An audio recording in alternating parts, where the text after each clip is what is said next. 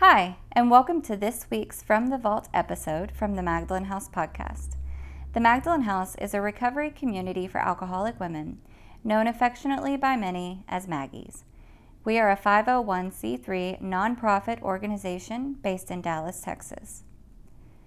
In our From the Vault episodes, we share past podcast releases from our four podcast series Recover Ed, Studying the Steps, Recovered Interviews with Alcoholic Women, and Hope for the Family. Our podcast aim to connect, inspire, and educate alcoholic women, loved ones, and the community to the Magdalen House and the services we offer. We're so glad you're here. Thanks for listening. Hi, you guys. My name is Lisa Kroencke, and I am a recovered alcoholic. Hello. So today I'm here not as the executive director, but I'm here as a family member, as a wife, as a recovered woman who, well, for one thing, I put my family through hell.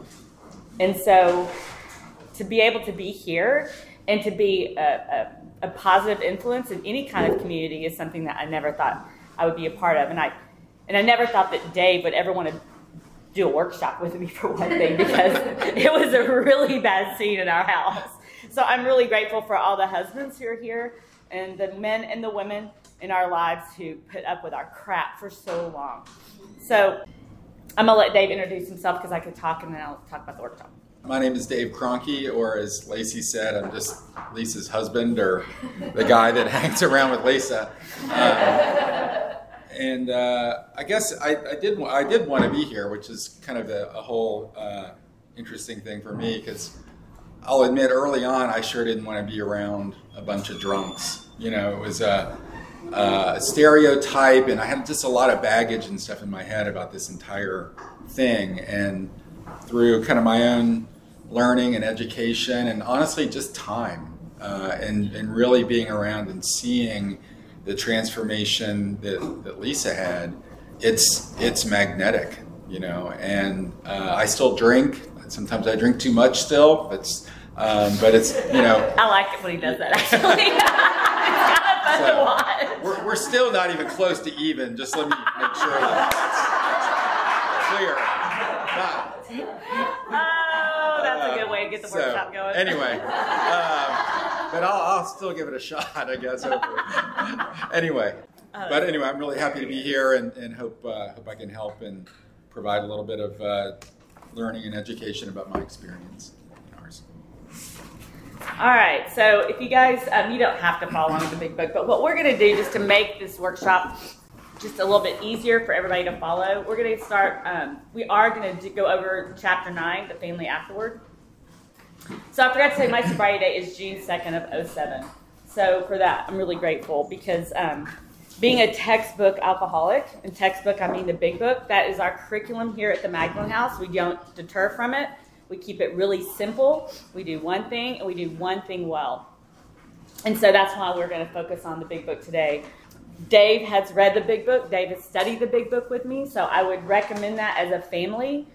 And he was very resistant at first he still refuses to go to Al Anon, which is okay, because the solution is in the book. And the one thing that we both have learned through this process is that alcoholism is not about alcohol. Alcoholism has nothing to do with alcohol. The problem is different than what I thought it was. And that was an education thing for Dave, too. But the solution, the beautiful thing about the solution is that it's for everyone. Spiritual principles have been around for thousands of years. We just need a textbook, you know, Spirituality for Dummies, right here, to guide us through it. And the cool thing about it is that when Dave and I studied the book together, he actually went to my group and my home group and we studied. Dave got to see that too. So, did Dave probably want to do it? Maybe not. But he took the action anyway because we knew that, and I say this to the women I sponsor all the time there's Dave's life, there's Lisa's life, and then there's our partnership. In order for our partnership to grow, we had to be really focused on some of the same things. So I was really grateful that he wanted to read the book and study. So as we go through this, um, I'm just going to read, and then Dave is going to chime in, of course, um, on some things because this book was written by a bunch of alcoholics, and sometimes Dave agrees with everything they write, and sometimes he doesn't. So you're going to hear about that. Sometimes it's very obvious. You're right. as, a, as a family member. Yeah, he's like, Yeah, drunk wrote that for sure. Yeah. So it's really not going to be that easy. Let me just. Yeah, so it's really cool that we can laugh about that and we can walk through this together because we didn't laugh for a long time. All right, chapter 9 The Family Afterward. Our women folk have suggested certain attitudes a wife may take with a husband who's recovering. Perhaps they create the impression that he is to be wrapped in cotton wool and placed on a pedestal. Successful readjustment means the opposite. All members of the family should meet upon the common ground of tolerance, understanding, and love. This involves a process of deflation. The alcoholic, his wife, his children, his in laws, each one is to have fixed ideas about the family's attitude towards himself or herself. Each is interested in having his or her own wishes respected. We find the one member of the family demands that the others concede to him, the more resentful they become. This makes for discord and unhappiness. And why? Is it not because each wants to play the lead? Is it not each trying to arrange the family show to his liking? Is it not unconsciously trying, is he not unconsciously trying to see what he can take from the family rather than give? So I want to stop right there. And just a couple of things, especially from an alcoholic standpoint. This is a process of giving. It's a constant process of thinking about others or what can I give to life instead of taking away. But that's not just for the alcoholic. This is something that Dave and I had to learn together. The other thing too is that the deflation, the process involves. Uh, th- this involves a process of deflation. This is what Bill historically Wilson, who's one of the authors of the book, calls a bottom. Like I always thought a bottom was external stuff that I lose. I go to jail, I lose my family. It can always get worse. I mean, literally, my bottom is dying because it will get worse. That's what the book promises. But the deflation that they're talking about is complete deflation of the ego. Like I'm out of ideas. And that goes for the family member too. Because Dave tried fear. He tried, don't you love my don't you love our kids? Like what kind of mother are you? All of these things, and it wasn't because he was mean. He was in fear, trying to get me to do whatever it takes to stop drinking because that's what human nature does. We try every single thing that we can because we don't know what else to do. The deflation of ego is I'm completely out of ideas and I'm just going to surrender. So I just wanted to point that out because it's for the family too. I'll add real quick too. I mean, this opening paragraph is really about the early days when, in this case, Lisa came back, and you know, it, it, I'll tell you, it's very, very different than it is today, and I clearly recognize that now. It was very awkward. It was very tense. It was really a struggle when Lisa first came back from from rehab for a lot of reasons. You know, uh, my parents had come in to help, you know, with the kids. We had had a lot of just really bad stuff had happened while she was actively drinking. And then when she comes back, you know, in some regard, we'll get to this in a minute, you think like everything's going to be rosy. She's sober. And that's not the case. There's still tons of issues that were still unresolved. And then I'm like, okay, time to take care of the kids. And she's like, got to go to a meeting. I'm like, why, what? And uh, so I'll just leave it at that. We'll get into more in a minute. Oh, this is such an uncomfortable workshop sometimes. All right. Cessation of drinking, this is exactly what Dave was talking about, is but the first step away from a highly strained, abnormal condition. A doctor said to us, years of living with an alcoholic is almost sure to make any wife or child neurotic. The entire family is to some extent ill. Let families realize as they start their journey, all will not be fair weather. Each in his turn may be footsore and may straggle. There will be alluring shortcuts and bypaths down which they may wander and lose their way. Suppose we tell you of some of the obstacles a family will meet. Suppose we suggest that you may that may be avoided even converted to good use for others. The family of an alcoholic longs for the return of happiness and security. They remember when father or mother, this is kind of written as a guy, you know that, but, was romantic, thoughtful, and successful. Today's life is measured against that of other years, and when it falls short, the family may be unhappy. Family confidence in dad is rising high. The good old days will soon be back, they think, and sometimes they demand that dad bring them back instantly. God, they believe, almost owes them this recompense on a long overdue account. But the head of the family has spent years in pulling down the structures of business, romance, friendship, and health. These things are now ruined or damaged. It will take time to clear away the wreck. Though old buildings will eventually be replaced by finer ones, the new structures will take years to complete. I got to stop there. I came back from rehab wanting my old life back. Like, I, I just thought that that's what I want. I wanted this, I wanted this, I wanted this. And I kept hearing, you're reborn. Like, if you want, if you want your old life back, then that means you're going to fail again. Like, there's got to be something different, like completely sweep away, and something has to be rebuilt. And what I found out was that it's not just uh, a family problem, it's also a family solution.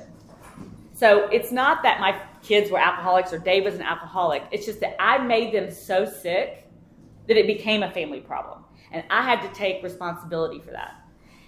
We had to start a new life. And it's so weird to say that now because it's the only way that it would work. Like, why would I ever want that old life back? I didn't know what I didn't know. Yeah, my comment on this is that you know, we, we did have kind of the little perfect life in a, in a way for a while, but as Lisa's drinking accelerated, it got really shitty. And, and frankly, over that two years or so, it kind of erased a lot of the happy times. And so, you know, the chapter is talking about, oh, you went right back to happy times. I'm like, I didn't remember that we had happy times. I was so pissed off about the past two years of really heavy drinking and and you know driving with the kids drunk and carrying her out of another you know school function and on and on that i was just like uh, what happy days you know it just i mean i was still resentful and and frankly and, and we you know so i joke about a lot of this stuff now but you know when she finally went to rehab as people say, it was as much for me and the family. We needed a break. Like it was, we were exhausted. I was intense. I was an intense. I'm intense sober. I'm intense up, as you can imagine. I mean, it was bad. so anyway, um, it's it's uh, you definitely have these these memories, I guess, of, of how you want it to be, and, and some of it's probably real, and some of it's you know kind of surreal, I think. But you know, I guess my point is that it's very normal when someone is first getting sober and first gets back that you still have a lot of issues and memories of the bad, not not just the good. Perfect. I was delusional. I don't think Dave was. All right. Father knows he is to blame. It may take him many seasons of hard work to be restored financially, but he shouldn't be reproached. Perhaps he will never have much money again, but the wise family will admire him for what he is trying to be rather than for what he is trying to get. Now, and then the family will be plagued by specters from the past, for the drinking career of almost every alcoholic has been marked by escapades funny and humiliating, shameful and tragic. The first impulse will be to bury these skeletons in the dark closet and padlock the door. The family may be possessed by the idea that future happiness can only be based upon forgetfulness of the past. We think that such a view is self centered and in direct conflict with the new way of living. This is one of my favorite pages in the whole big book. I read this a lot when I'm um, introducing women for their annual chips, you know, at, at our home group because the family is usually there. And this is so true for our family. I cry a lot too, so just bear with me on that. Okay, Henry Ford once made a wise remark to the effect that experience is the thing of supreme value in life. This is only true if one is willing to turn past into good account. We grow by our willingness to face and rectify errors and convert them into assets. The alcoholic's past thus becomes the principal asset of the family and frequently is almost the only one. This painful past may be of infinite value to other families still struggling with their problems. We think each family should be relieved owes something to those who have not, and when the occasion requires, each member of it should be only willing to bring former mistakes, no matter how grievous, out of their hiding places. Showing others who suffer how we were given help is the very thing that makes life seem worthwhile to us now. Cling to the thought that in God's hands, the dark past is the greatest possession you have, the key to life and happiness for others. And with it, you can avert death and misery for them. I don't even know how to begin. I'm not even going to talk about it now. The shame that is in the heart of a mother who's an alcoholic. Because you think that you love your children, and the love of your children should be enough to get you sober. Like, I didn't wake up one morning and say, Today's the day I'm going to drive drunk with my kids. I woke up and said, I'm never going to drink again. Ever. And I was drunk by five. And Dave would come home, and he'd think I'd lost my mind. He literally told me I was insane, and he was mad, called me a loser one time. And then I started to believe all this myself. And so that's the predicament of an alcoholic woman who's a mother because you can't live with alcohol, you can't live with it. You want to die, and you know your kids are better off without you. So, how can all of that be turned into an asset? It feels like it's futile, it's hopeless. The very thing that can help a woman sitting across from me is that experience. Otherwise, I'm just some blonde chick up here trying to sell you on some steps. But with that experience, this woman trusts me. And that's how the shame, that's how God started to remove the shame. It wasn't me praying away, it wasn't me getting sober, it wasn't me rebuilding my relationships with my children. It was literally me turning to God's child, this woman God put in my life, and then all of that got fixed in the background. My relationship with Dave, my relationship with my children, I didn't focus on that. I focused on that. And that's when the pain started to dissipate. And it started to make sense. And it actually started to make sense to my children. Because instead of focusing on them, if I'm focusing on another woman, my boys were watching me work with these families. And they started to see what the purpose of all that was. It's one of my favorite paragraphs because it finally started to make sense to me that this wasn't about alcohol. It was about something much bigger than me. I think we're all used to using our experiences and our knowledge to help others, but it's usually in a very positive context. It's, I, I have this business experience, let me help you. I can play guitar, let me show you. You can work on a car, let me show you how to do this. But you never apply that to like the crappy things that happen in your life and the things that you are ashamed of or just embarrassed about and we had a ton of those you know? And so that's probably for me as the non-alcoholic been one of my bigger transformations because for the longest time i was embarrassed by lisa and what had happened and what she went through and what what she you know did to our family and to me and my ego and my reputation and all this stuff and you know clearly it was like okay well go do your aa thing. That's fine. But you know I, I still got a life here and i'm still upset about how you you know you've damaged that.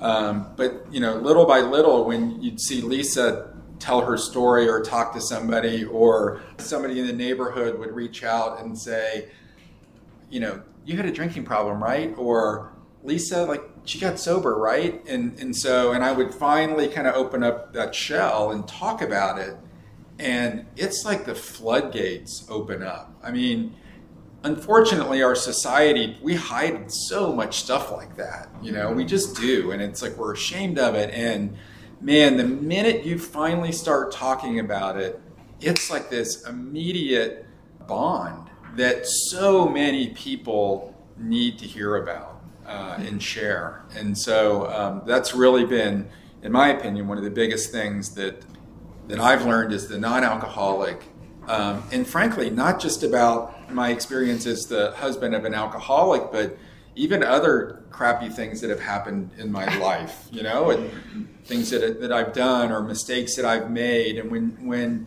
you finally do deflate your own ego and are, are able to talk about that stuff, you know, you can connect with people and help people way beyond teaching them, you know, some other skill or whatever. This is like the real deal. Okay. It is possible to dig up past misdeeds so they become a blight, a veritable plague. For example, we know situations in which the alcoholic or his wife have had love affairs. In the first flush of spiritual experience, they forgave each other and drew closer together. The miracle of reconciliation was at hand. Then, under one provocation or another, the aggrieved one would unearth the old affair and angrily cast about its ashes, its ashes about. A few of us have had these growing pains, and they hurt a great deal. Husband and wives have become obliged to separate for a time until the new perspective, new victory over hurt pride can be re-won. In most cases, the alcoholic survived this ordeal without relapse, but not always. So we think that unless some good and useful purpose to be served, past occurrences should not be discussed. Let me comment real quick. Okay. So, a lot of some of you people know our story, but not everyone does. So, this these two paragraphs are like dead on about what happened with Lisa and I. When she got back, it was still ugly, and I was really not in a good place, and really was using a lot of what had happened over the last two years kind of against her, and would would kind of use that as leverage, I guess, or whatever I thought it was. Um, and so it was probably three years after you got sober, we actually got divorced. Two and a Um, half. So in, in 2010, we were divorced, and clearly we're not anymore. We actually, I, you know, Lisa was kind of on her own spiritual path, and I was not. And uh, I thought that's kind of what I wanted. And, a different you know. bit version of a spiritual Yeah. path. Okay, let's Yeah. just say that. yeah, I was a whole And it- different spirit. Yeah. Might have been spirits. it wasn't me. I'll Yeah. say that. So anyway, so we, glad we can laugh about that now. I just can't even believe we laugh about it. But okay, whatever. So then over over time, I think I got my act together and really, as I said at the beginning, was very drawn to this spiritual, the true spiritual fitness that Lisa had had found, and over time, really got myself together, and then we, you know, we reconciled and got back together and were remarried. So it's it's a wonderful story, but you know, the truth of it is early on like it was it was bad. And i as as the spouse i did use a lot of the shit that went down against her. You know i was still really mad and still really resentful about everything. And in some cases i think it's normal but it is really damaging and and honestly these two paragraphs they're they're true whether you're alcoholic or not you're in any relationship if you can't forgive like the whole forgive and forget if you can't do that your your relationship is destined for issues. It just is. If you drag shit back out of the past all the time, you cannot move forward. You cannot have the strength and the this or strong relationship where you're truly honest with one another that it's going to really make a strong relationship. So again, this is, you know, kind of relationship 101, but I think the, the alcoholic consequences and a lot of the stuff that happened kind of as a spouse gave me a lot of ammunition. Let's put it that way. And and I used it and it did not work out well at all. So- Well, it did for a while. Yeah. a couple of things I want to say about this. I was really, really angry in the beginning. And then as time, we separated and then we got back together and then we got divorced. The second time I went through it, we were in this our lawyer's office and even the lawyer said to us, God, you guys get along better than most married people I know. because we had we had, we were okay with getting divorced and we really had resolved the fact that we were going to be there for the kids. That was our focus. The first time we were pissed, the second time we were there. So then, uh, three years later, Dave comes knocking on my door. Got has this letter. Well, I started knocking like Well, a yeah, year later. yeah, but I didn't answer anyway. So um, Oh, you kind of cracked the door. no, I didn't. You looked I through the dating peephole. somebody else anyway. So anyway, we're sitting. I really was. It was. It was. It, I can't believe I'm saying this. Anyway, so but he sat across from me from the kitchen table. I'll never forget it because I just didn't think he could change. You know, you hear all these euphemisms or all these things that you know once you're a certain way you just can't ever change right? And so he read this letter to me and it was a beautiful letter. It was a men's letter. Like he made fun of aa for so long told me that i just got another addiction. And i'm like i I don't have a choice because i'm going to die. And he went okay. And so he left he sat across from me read this letter and it was a textbook and i thought oh my gosh he's like what is that? Like, you know, by this time I'm you know, living and all this stuff. And I'll never forget, I still wouldn't, I still was like, yeah, no. I was doing fifth step with my sponsor because I did several fifth steps with about Dave at that time. And she said something that changed my life forever. So I want you guys to hear this. I say this a lot. If you've heard me, know me for five minutes, you've heard, heard me say this about Dave, but we're doing this fifth step. And she said, I have to ask you one question, Lisa. Did God change you? Absolutely. My DNA has changed. I didn't just stop drinking, I am a completely different person. And she said, Well, how arrogant of you. How selfish of you. That you think that God can only change you. That God can't change others? You think God's only for alcoholics? Oh, I just looked at it and go, so I guess I better be going out one day because I think you are. so we went on a date and here we are. So it changed my life because it opened the door. Remember in step two, we're open minded. And that literally changed my life. And I think it changed Dave's too. Mm-hmm. So I just have to talk about that story because I think it's really important for all of us to hear. All right. We need to keep moving. I know. Um, we families of Alcoholics Anonymous keep few skeletons in the closet. Everyone knows the other's alcoholic troubles. This is a condition which ordinary life would produce untold grief. There might be scandalous gossip, laughter at the expense of other people, and a tendency to take advantage of intimate information.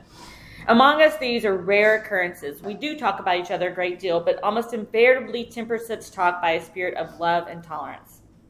Okay, let's go to the bottom of the page. Most alcoholics are enthusiasts. Oh, Good God. They run to extremes. At the beginning of recovery, a man will take as a rule one of two directions. He may either plunge into a frantic attempt to get his feet into business, he may be so enthralled by his new life that he t- talks little or nothing else. All right, let's turn. Let's go to the next page. I want to read one more paragraph, and then I want to comment on that.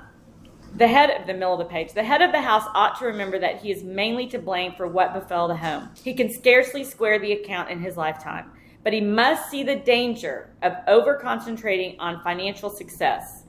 Although financial recovery is on the way for many of us, we found that we could not place money first. For us, material well being always followed spiritual progress, it never preceded.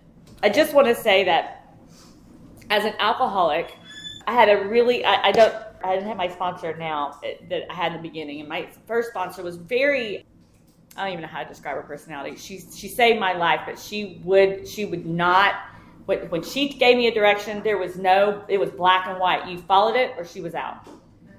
And so I was gone four or five nights a week. The first year and a half, two years of my sobriety.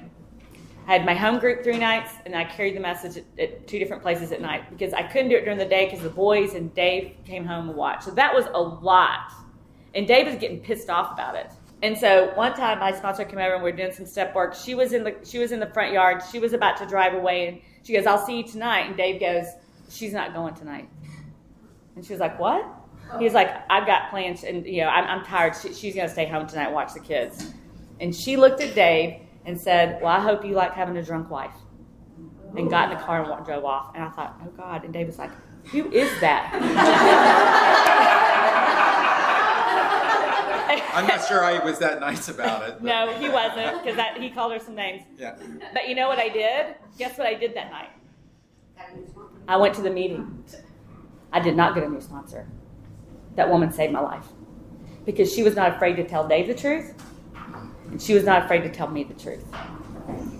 I went to that meeting, and I haven't had a drink in 14 years. I'll tell you, I fought that truth for a long time, sure did. especially early on, where you know, as I alluded to before, we have four kids, and man, you know, I'm busting my butt at work all day, lots of stress. Come home, she's leaving, I'm walking in. Here's four kids, homework, you know, all this stuff, and uh, you know, it. I just couldn't get it. It just it just did not make sense. And so, you know, in the book it talks about financial success. It's just the old school assuming the man is the, the alcoholic and going to work or whatever. But in in Lisa's case, you know, she was all in and it was it was gone as she said, you know, several several nights a week. And it finally it finally dawned on me, and I think I said this when we did the, the workshop previously. You know, as as the spouse or significant other of an alcoholic, it, it comes down to a very simple question. Do you want to be with this person part time or not? Because they they have another job now, another commitment that's required and it's mandatory if they're going to be sober. So you can be with her part time sober, or you're either going to be with her drunk, which Full-time. means you're not going to be with her at all. That's the choice. And if you want someone who you're like you have 100% of them and 100% of their time and which to me can literally get very codependent and unhealthy, honestly, then you shouldn't be married or with an alcoholic. You just shouldn't. And and that's maybe that's tough and maybe that's people are sitting there going, "Oh my god, that's the situation I'm in or whatever." But that's my experience. And I've got to this knowledge over time. It took a lot of baggage and heartache and things to get through there. But finally have, have just decided that I would rather be with Lisa 80% of the time that maybe a normal non alcoholic couple would be together. But I'm with her that 80% and it's glorious because she's sober. And if, you know, and if not, then we, you know, we wouldn't be together. We just wouldn't, you know.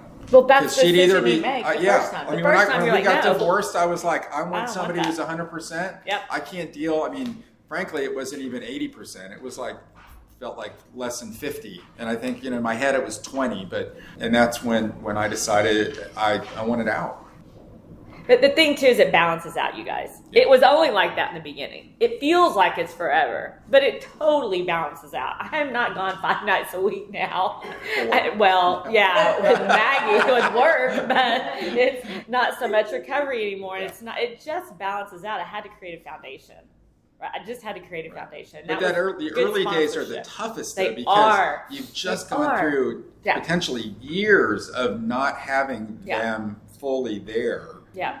And not just that, but it was like it's off the charts bad. Usually, you're dealing with DWIs and getting out of jail. I'm a jail girl. all you know, and and you know the, all the the stuff. And man, you, you're like, okay, you're sober. We need you here 100. percent So we're we're kind of couldn't hit this point hard enough, I nope, guess, in not some with respects. But uh,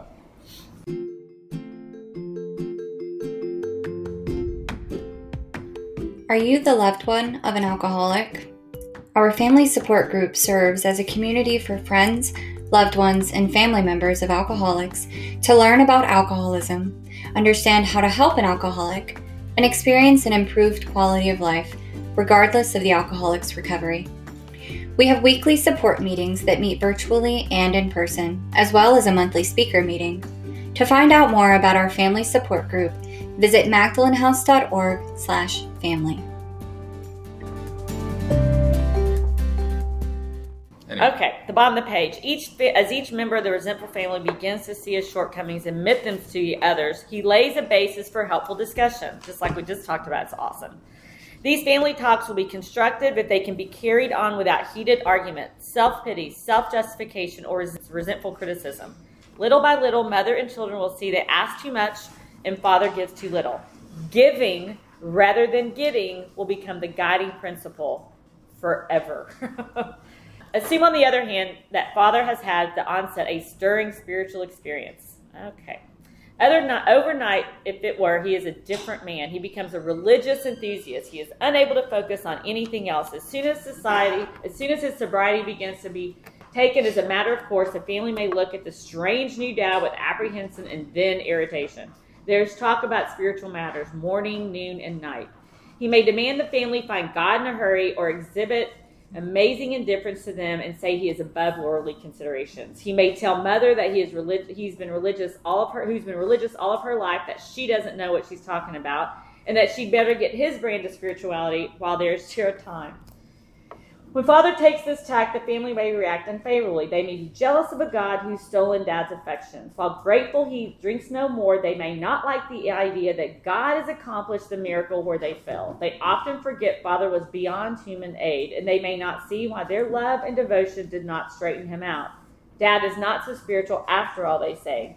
He means to right his past wrongs, but why all this concern for everyone in the world but his family? This is like textbook me. Oh my God, just read this. I just cringe. Okay. What about his talk of God uh, that will take care of them? They suspect Father is a bit balmy. He is not so unbalanced as they might think. Many of us have experienced dad's elation. We have indulged in spiritual intoxication. I got to stop there.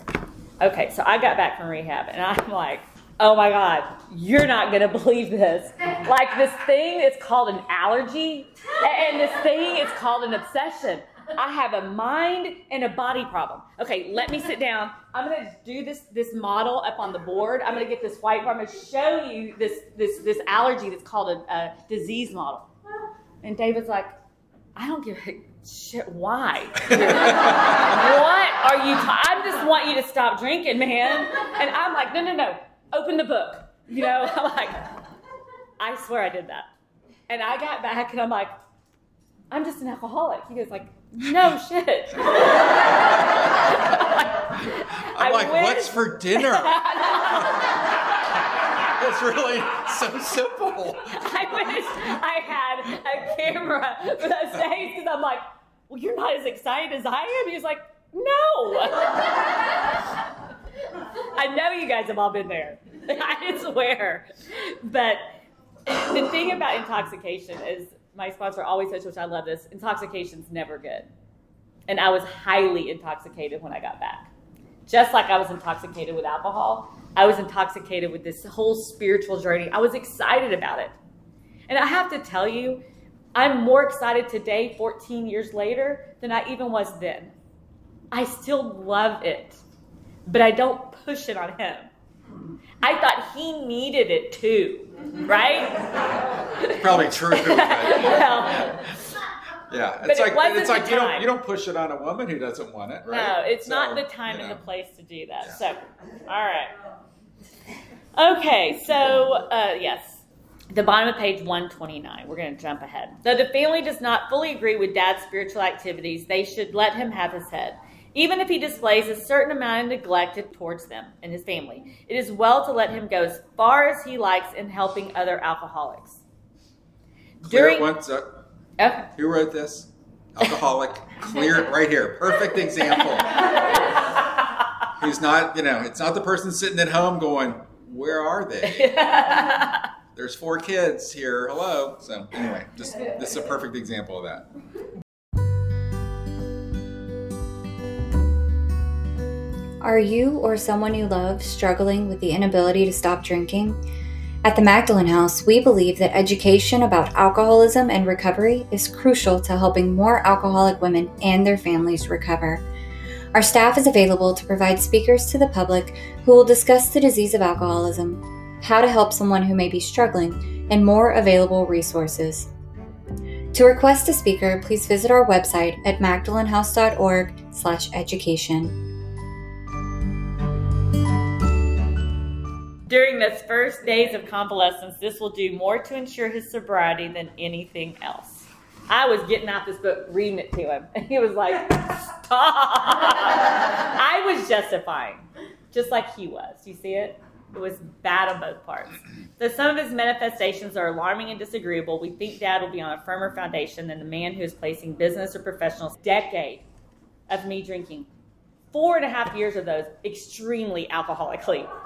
And I'm telling him that 30 days is going to fix what four and a half years of him begging and by kids is going to fix. Do you see how unbalanced that is? He didn't believe me. I lied to him for so many years. And now I'm coming back and going, look, this book has fixed me. $7. $7. He spent hundreds of thousands on rehab and all this other stuff. You know, Credit cards. oh, yeah. I like to charge stuff when I got drunk too, so there was all that. Yeah. Thanks for bringing that up. Yeah, I hadn't brought that up in a long time. no, you haven't. I forgot. It's Actually, funny how I dug that. something up from the past right there, didn't I? and we can laugh about it. Yeah. Okay, so those of us spent this is great, page 130. Those of us spent much time in the world of spiritual make believe have eventually seen the childishness of it, childishness of it. This dream world has been replaced by a great sense of purpose, accompanied by a growing consciousness of the power of God in our lives. We have come to believe that He would like to keep our head in the clouds with Him, but our feet ought to be firmly planted on earth. This is where our fellow travelers are, and this is where our work must be done. These are the realities for us. We have found nothing incompatible with a powerful spiritual experience and a life of sane, happy usefulness. One more suggestion when a family has spiritual convictions or not, they may well do to examine the principles on which the alcoholic member is trying to live. They can hardly fail to approve these simple uh, principles, though the head of the house still fails somewhat in practicing them. Nothing will help the man who is off to a spiritual tangent so much as the wife who adopts a sane spiritual program, making for better practical use for it. Okay. Um, let's go to the next page, 131, At the very beginning, the couple ought to frankly face the fact that each will have to yield here and there if a family is going to play an effective part in the new life. Father will necessarily spend much time with other alcoholics, but this activity should be balanced. New acquaintance who know nothing of alcoholism might be made, and thoughtful consideration given their needs. The problems of the community might engage attention. Oh my God, this is so crazy.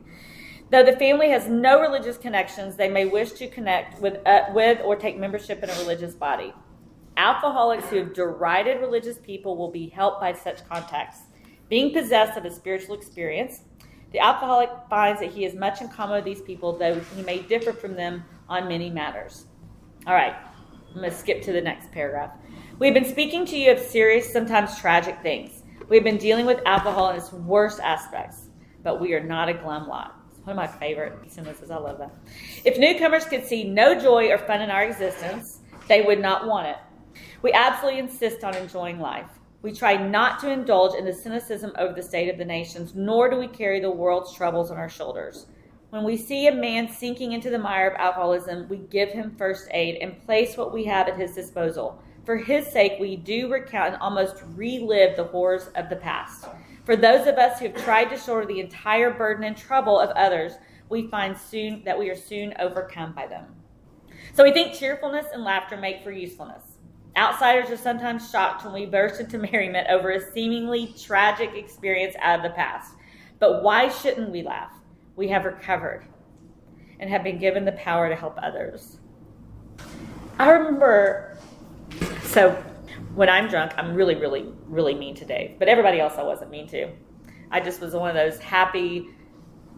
I was in a blackout most of the time, but um, but I would I'd get up on coffee tables and dance with the kids and you know, all kinds of crazy stuff. And I remember like four or five years into my sobriety, um, the boys were were at Christmas and they jumped up on the coffee table and they started making fun of me. and they started dancing on the coffee table like mom does. and we all started laughing. Now, that whole scene to somebody from the outside, they would think, "What the hell are you guys laughing?" That it was horrible what I did. But my kids started you see, it took five years, especially for my oldest, our oldest, because he had practically raised his brothers. Couldn't ever have any friends over. He was 13 when I got sober. And for them to start laughing about it, I still cry in that memory. It was beautiful. How crazy that my kids making fun of me being drunk becomes one of the most beautiful memories I have. It's crazy. All right, next page. Everybody knows those in bad health, and those seldom play do not laugh much. So each family play together or separately as much as their circumstances warrant. We are sure God wants us to be happy. I love this paragraph. We cannot subscribe to the belief that this life is a vale of tears, though it was once just like that for many of us. But it is clear that we made our own misery. God didn't do it. Avoid then the deliberate manufacture of misery. But if trouble comes, cheerfully capitalize on it as an opportunity to demonstrate his omnipotence. I, I love that paragraph. I can't even tell you. I, it's almost like spirituality 301 because it's kind of highbrow stuff there. But to learn to capitalize on a tragic situation is an art. It takes practice. And I think Dave and I have really tried to show our kids how to do that too because they go through pain, you know. Let's go to the bottom of the page. Many of the doctors who had the opportunity of reading this book in the manuscript form told us that use of sweets was often helpful, of course, depending on the doctor's advice. We thought alcoholics should constantly have chocolate, which I love this, available for its quick energy value at all times of fatigue, which Dave and I have that, but that's just because we love chocolate. He added that occasionally in the night of a vague craving aroused, some would be satisfied by the candy. Many of us have noticed a tendency to eat sweets and have found this practice beneficial. I have to say one thing. I don't know about you guys, but I never had dessert when I was drunk. Ever. It would ruin my buzz. So when I got sober, I discovered desserts. Man, I mean, I love desserts so much. And it's probably made Dave and I fat, but because Dave drinks and eats desserts now. So. but, but um, but it's just so cool how that is such a. I don't know. Life is vibrant. My taste buds are vibrant, and it was never like that before. And it's just cool. All right, I hate this pa- paragraph, but anyway, okay. A word about sex relations. Alcohol is so sexually stimulating to some men that they have overindulged. Couples are occasionally dismayed to find that when drinking is stopped, the man tends to be impotent. Unless the reason is understood, there may be emotional upset. Some of us have had this experience only to enjoy in a few months a finer intimacy than ever. There should be no hesita- hesitancy in consulting a doctor or psychologist if the condition persists. We do not know of many cases where this difficulty lasted long. The alcoholic may find it hard to reestablish friendly relations with his children. Their young minds are impressionable uh, while he's drinking. Without saying so, they may cordially hate him for what he has done to them and to their mother. The children are sometimes dominated by a pathetic hardness and cynicism. They cannot seem to forgive and forget. They may hang on to this for months, long after their mother has accepted dad's new way of living and thinking. In time, they will see. And see means not by my words, See means by my actions.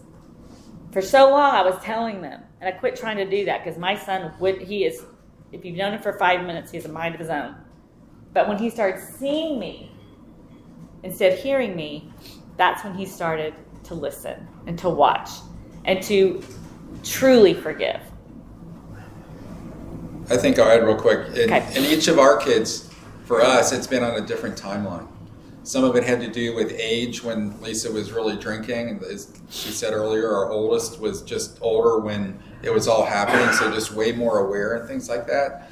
You know, our youngest was still so young that he doesn't have any real vivid memories of the whole thing. So, you know, it's going to depend. And, and, you know, some kids pick it up pick up on things easier than others. Some are going to forgive better than others. Some are going to believe quicker than others. But you know, they're they're going through their own version of even of what I went through. You know, I mean, as Lisa said earlier, she she lied to me like to my face, like over and over and over for years, and you're just like you can't believe anything that comes out of her mouth. But what you can believe is what she's doing, her behavior, like you said, and and that's the seeing, and that's that you know years of seeing her help others and seeing her commitment to it and really seeing her own transformation as you know a person as a mom as a you know a significant other that's that's the real deal but again my point is with kids especially it, it's going to be probably a different timeline for for each one of them Exactly. I want to say this one thing about too. Um, our youngest, we started seeing some behavior in him that I recognized for sure about 18 years old. And at 20, my, our youngest son committed himself to, he was a drug addict and went to rehab. And so many times it was so hard. I'm telling you, it is hard when it's your son. I mean, I've sponsored women. I'm like, okay, so let's just turn to the book when you know and they call me about their own kids. I'm like, let's turn to the book and let's look and see what the book says. But when it's yours, oh yeah, no. I remember calling Cindy at one point and I go, he's at the drug dealer's house and I'm going to get him. And she's like, no, you're not. And I'm like, yes, I am. You don't understand. He's going to die. And I'm telling you this because I didn't go get him, but I'm telling you this because when he went, he was gone for three months and he came back. We had this lunch one time. And he said, You know, mom, I just want to thank you because I don't know if I would have gone away to rehab. I knew I was dying and I knew I needed help.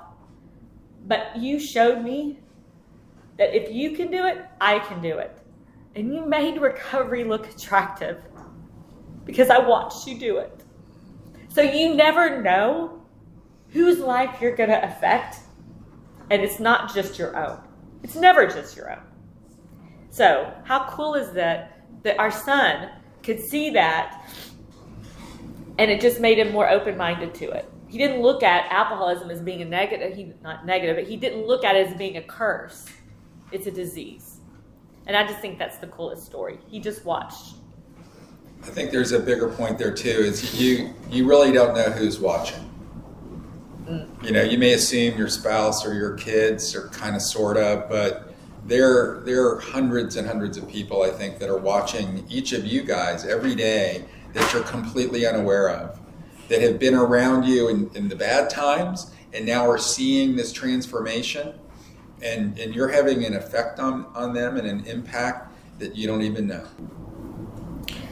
All right.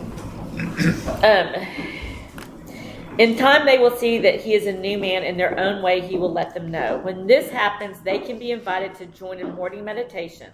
Then they can take part in the daily discussions without rancor or bias. From that point on, progress will be rapid. Marvelous results often follow such a reunion. Whether the family goes on a spiritual basis or not, the alcoholic member has to if he would recover. The others must be convinced of his new status beyond the shadow of a doubt. Seeing is believing to most families who have lived with a drinker. Here's a case in point. One of our friends is a heavy smoker and a coffee drinker. There is no doubt he overindulged. Seeing this and meaning to be helpful, his wife commenced to admonish him about it. He admitted he was overdoing these things, but frankly said that he could not he was not ready to stop. His wife is one of those persons who really feels there is something rather sinful about these commodities, so she nagged and her intolerance finally threw him into a fit of anger. He got drunk. Of course, our friend was wrong, dead wrong. He had to painfully admit that and mend his spiritual fences. Though he is now most effective member of Alcoholics Anonymous, he still smokes and drinks coffee, and neither his wife nor anyone else stands in judgment.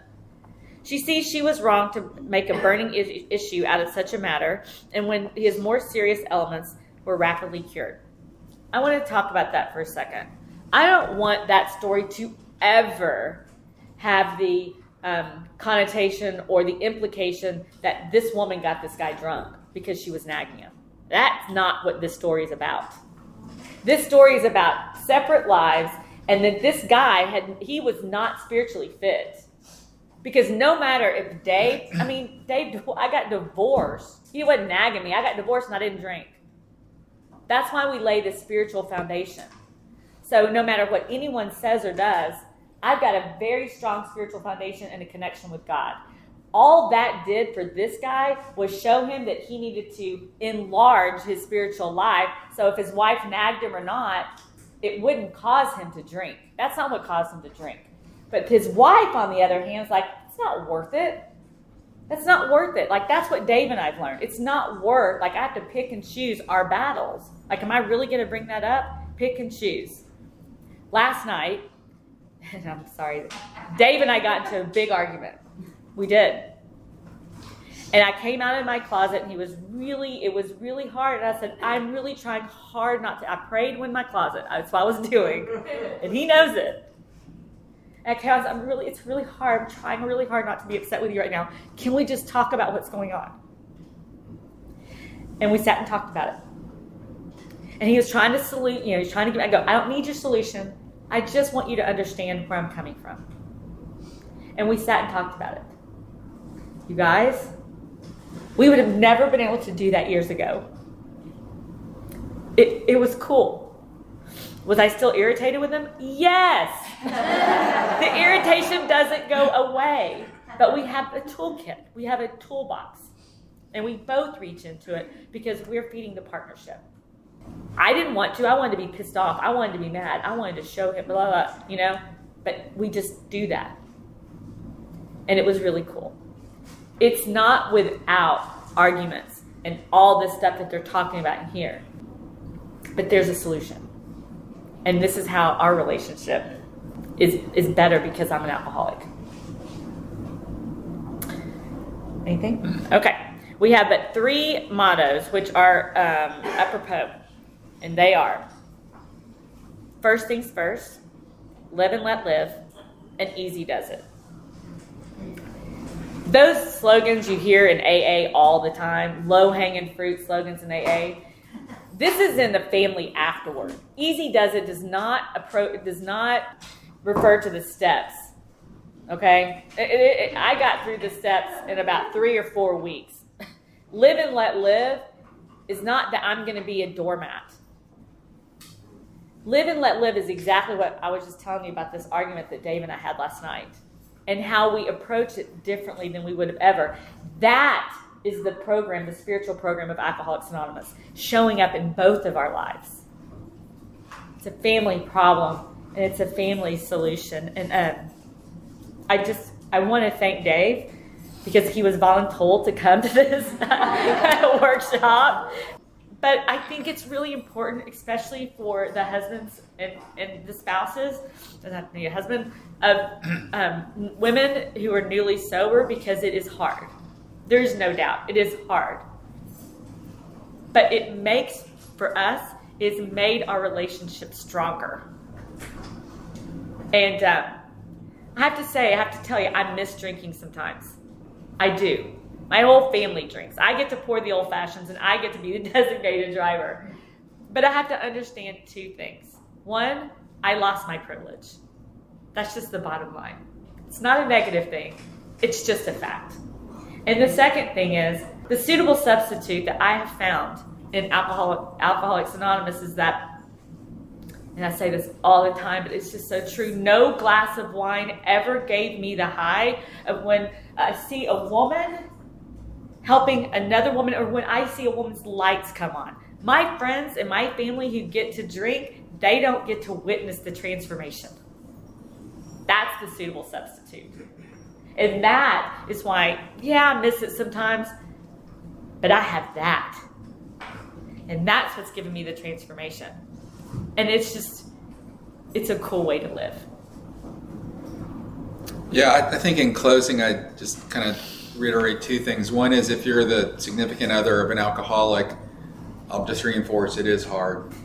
And you think uh, it was hard before and you're ready for it to be over and you're ready for things to be normal again and it's going to take time and they're probably in a way in a good way they're not ever going to be like they were before you know and i think lisa and i are a perfect example of that. But the other thing i would say is if you're the recovering or recovered alcoholic man you just the, the awareness of what this chapter talks about and what your significant other is going through you got to recognize that. And you got to give them a little bit of grace and you got to cut them some slack. Because you know if, if you don't it i guarantee you it's not going to end well. It's just not so I, I understand the excitement and enthusiasm and the joy of recovery and you can feel it and see it even in in the next step graduations and stuff like that. And it's it's got to be easy to just let that consume you but you've got to also recognize what this chapter talks about. It's the damage that you created, it's the resentment that still is there, and it's that the fact that that person that you're with may not be coming along with you as quickly as you want. And I think that, that those two things on both sides is, is how relationships will continue and can continue and ultimately thrive. All right. That's it. So, any questions or anything that anybody wants to? We have about five minutes. Anybody have anything that they want to talk about? Hi. Yes. Hi. Hi. How was your like before you started drinking? Yes. Not while you were drinking. Yes. How does that compare to, to once you got sober and started drinking? Me, my life, or our relationship? Um, both. I don't know. Okay. So, I did not drink alcoholically from day one. Dave and I had a lot of fun in our 20s, even our early 30s. It was a lot of fun. And I think Dave missed that. I think that was one of the things. Dave had to mourn me not drinking anymore either because it was fun together, right? So, but it became so bad. I fun. Not, not fun. so not fun. I was delusional about that part, thinking that's what I wanted back. Like I could never get that back, right? But if you think about it, our relationship was falling apart in that moment. Our alcoholism did not cause our relationship to fall apart. It what it did cause is us to put it on hold. and then when I got sober, it became blaring. So our relationship was falling apart during that time, and we were not taking care of it. We were sweeping it under the rug. So when I started drinking heavily, Dave could use that moment as his excuse that why our relationship was falling apart. We had to go through a lot of therapy to, to see those two things. So that's why it has to be a different relationship. We're two different people, and it has to be a different relationship. it is completely different. And I can't even describe how or what it looked like. All I can tell you is that I don't want that back. And it's weird because I always thought I wanted that back. It seemed fun, but it wasn't. It was delusional. Delia? Hey, on, that note, I just want to um, comment. I was fortunate enough to know you guys a little bit during your dating years, Yes. and you were so crazy in love, and you still are. And just thank you for sharing your love story because it's beautiful in recovery, and um, just a huge blessing. Thank you. You go ahead. Yes. Do you both work a 12 step program or no? I do. He does. yeah, I do. Yeah. Li- Oh Lisa no, works I in- know. I quit doing it. I, I finished a 12 step. I don't do anymore. No, I'm joking with you. I, I uh, will do it for the rest of my life. I, God willing. Uh, I, yes. Dave hasn't. He did the steps, kind of a hybrid of them, but I'm sorry, I'm speaking for him, but he didn't like. Hold on. well, and, and I, I don't think I can. The, the Al-Anon meeting I went to did, wasn't for me. I, I, I don't think I can make a blanket statement that it's not a good thing because I, I think it's proven that it is for, for some and others. But the meeting I went to, I, I went a couple times. I felt worse when I left. I mean, it was horrible. It was like just such a depressing, you know, whining and just, oh man, it just. And so I, I, I mean, I just quit. Like I'm like, this is it. And so as Lisa said, you know, once once we kind of got back together, I mean, I, I would go to her her group and I would sit in with the alcoholics because it just felt more practical. I We guess. were more And- fun. and it was well, it was way more educational, you know, and it it it, it gave me an understanding um, of what Lisa was attracted to. Yeah. It gave me an education on just the disease itself. You know, the when you read this, it's true. Even you know, however many years later, it's it's very real of what what we're going through and had gone through and things like that. So that was kind of my version of it. And then you know, as, as she said, it's it took me forever to figure out that it's not about not drinking. Like I still have a problem with that in my head. I'm a Still very does. logical guy, and I'm like, well, yeah, it is. You know, like it's still.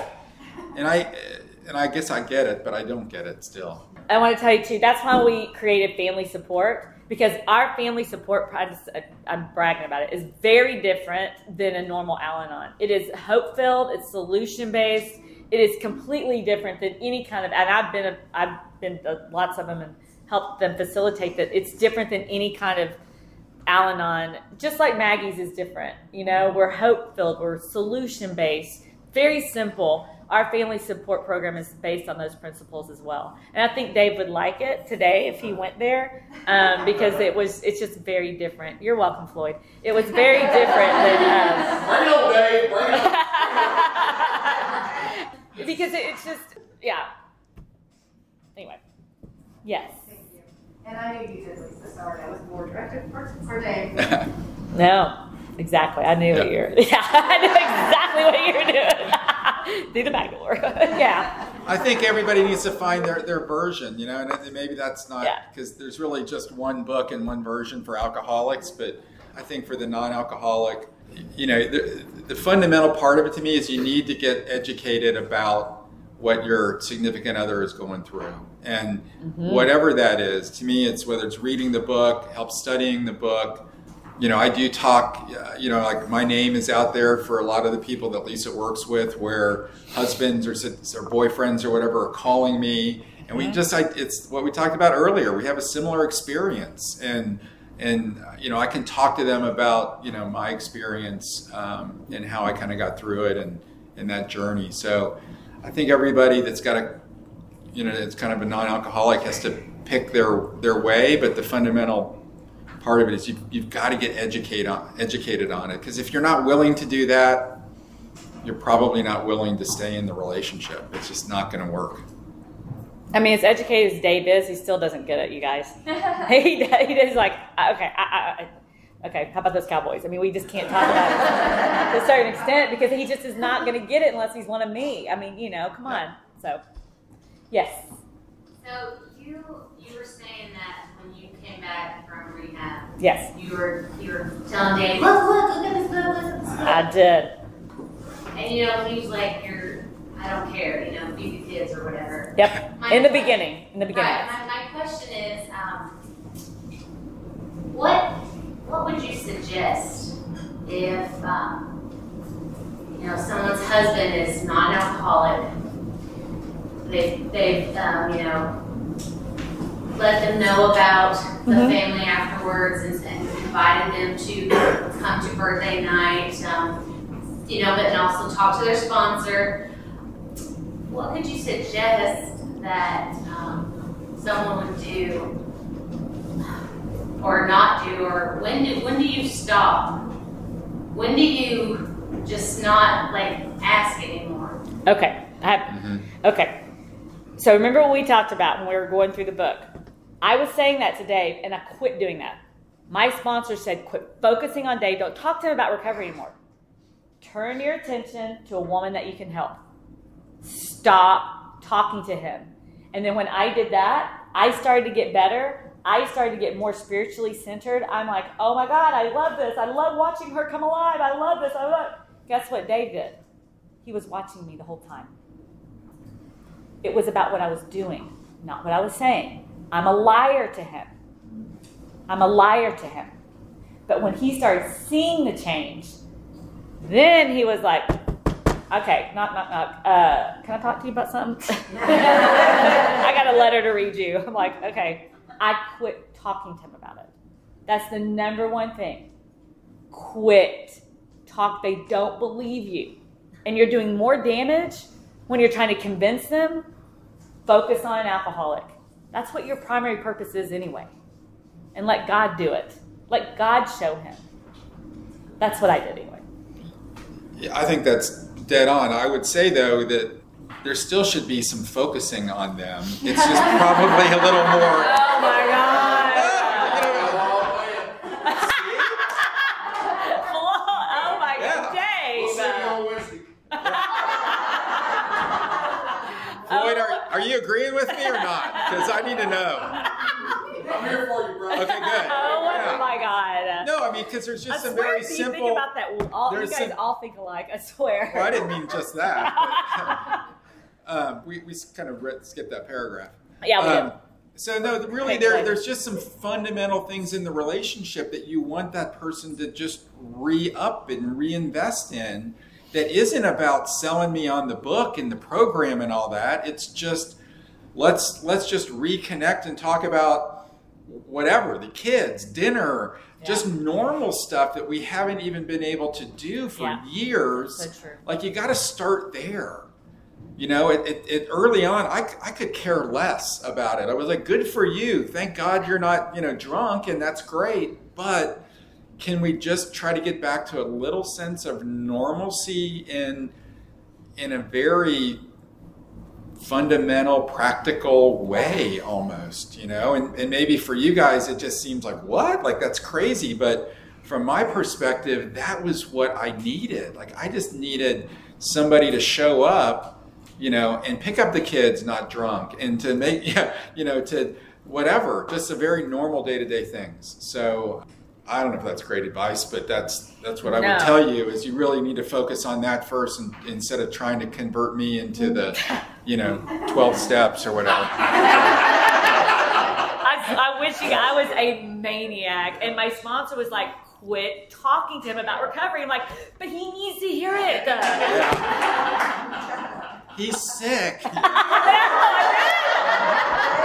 Yeah, he is. Oh my god, I, you guys! I know that you you have to have your own experience, but if there's anything that I can tell you, just learn from that. It's almost it's so embarrassing now. I I mean, I was just like it because it's insulting.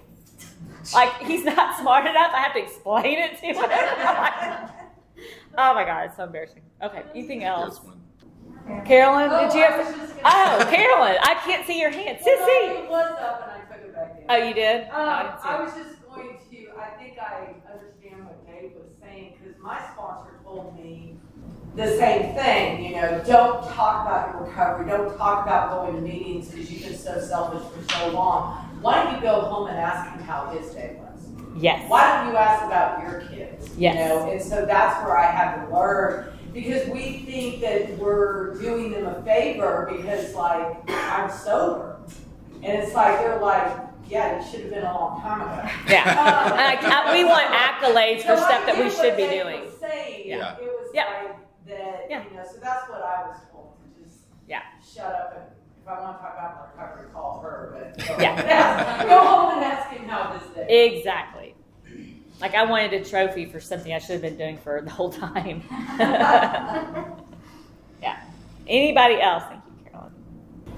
Thank you, Carolyn. Thanks for having us. All right. Thank you, guys. Thank you so much. This has been a re release from the Magdalen House podcast for our From the Vault series. We hope you've enjoyed this podcast. Tune in every Wednesday for a new release from one of our four series. To learn more about the Magdalen House and the services we offer, visit magdalenhouse.org or follow us on your favorite social media channels.